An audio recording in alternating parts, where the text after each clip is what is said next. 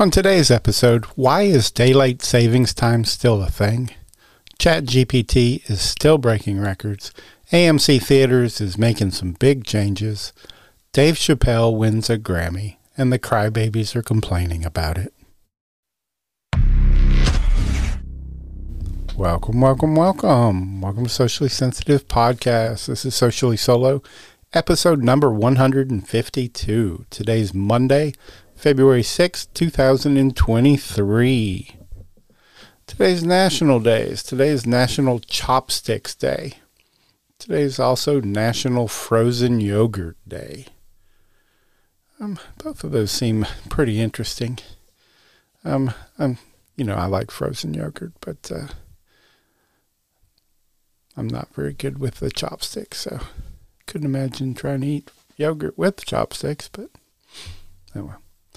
Um, uh, first story we're going to jump into is daylight savings time. Um, I saw that uh, said that you can expect to turn your clocks ahead an hour um, in the early morning of March 12th this year.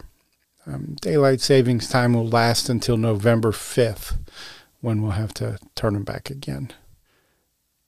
It said 18 states have passed some sort of legislation to permanently switch to daylight savings time on certain conditions. Most of them are waiting for uh, congressional approval.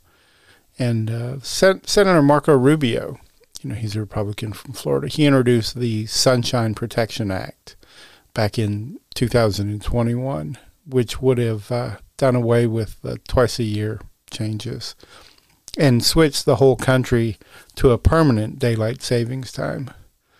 And uh, the bill passed the Senate, but it never passed the House um, during their session.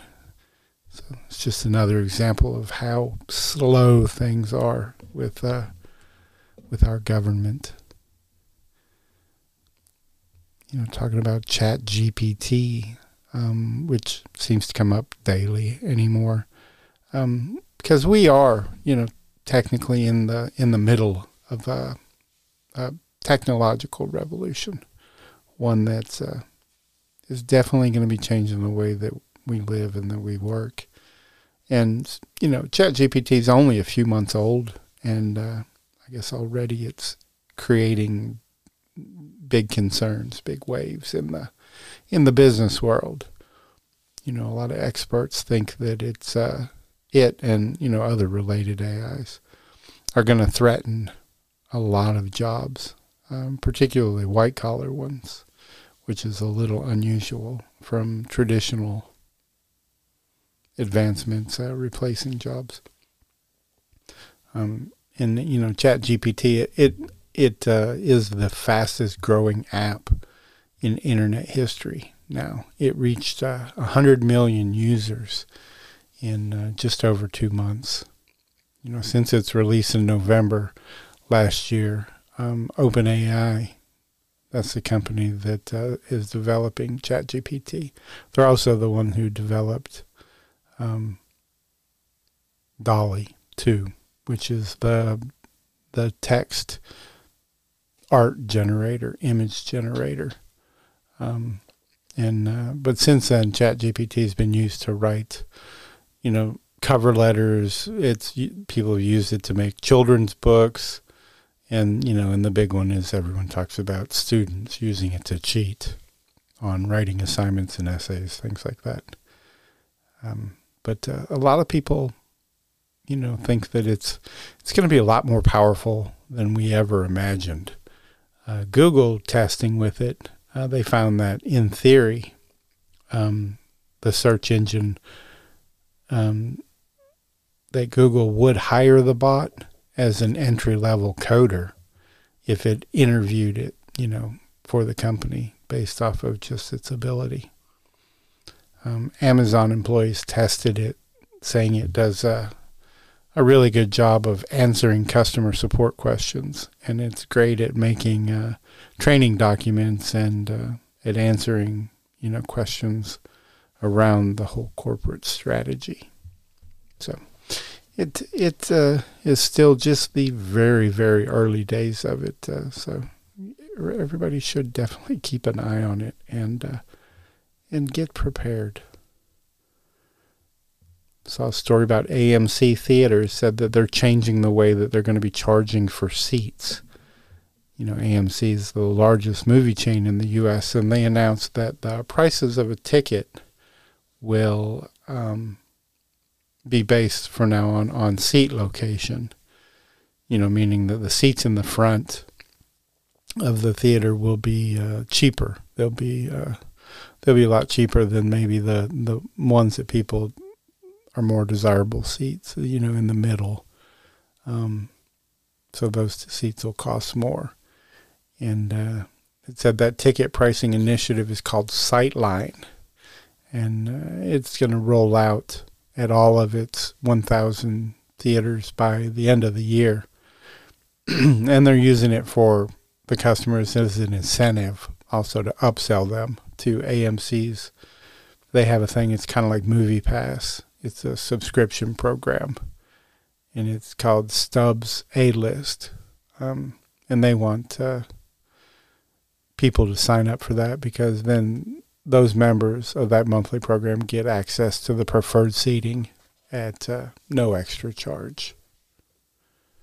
You know, so and talking about going to the movies, M Night Shyamalan, you know, his new movie Knock at the Cabin, it finally beat Avatar at the box office, making it the first uh, time since December that uh, Avatar, The Way of the Water, didn't come in at number one but it uh, it was number one for seven consecutive weeks in that top position. So that was a pretty good run.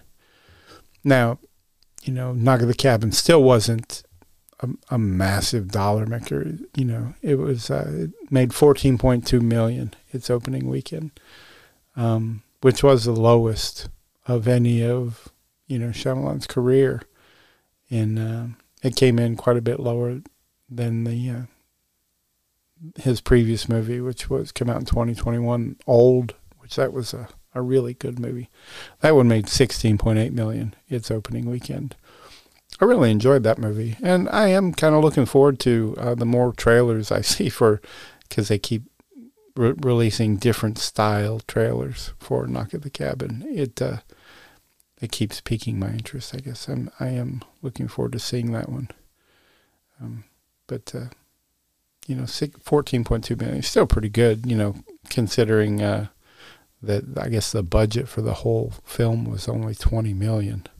And uh, Shyamalan, he uh, self-financed that, you know, himself. He paid for it. So, um, but it looks like James Cameron will probably be back on top next week, though, because they are re-releasing Titanic.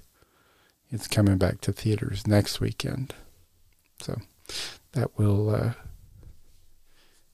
it will probably be back up at number one, or James Cameron, a James Cameron movie will be back up at number one because I can't imagine anything next week beating the re-release of Titanic. Um, saw Dave Chappelle. He won a Grammy for his Netflix special. Um, what was it? The Closer. That was it. Yeah. Um, he was the actual the actual win was for um, best comedy album. But uh, the closer, it's the same. It's the same thing that they did the next Netflix special for. Um, and of course, Dave Chappelle wasn't there. He wasn't at the Grammys. Um, so uh, the presenter, uh, Babyface, accepted the award on his behalf. You know, a lot of uh, people were upset over his win because I guess how much backlash he got over uh, some of the material because I guess he focused on you know transgender issues in the community.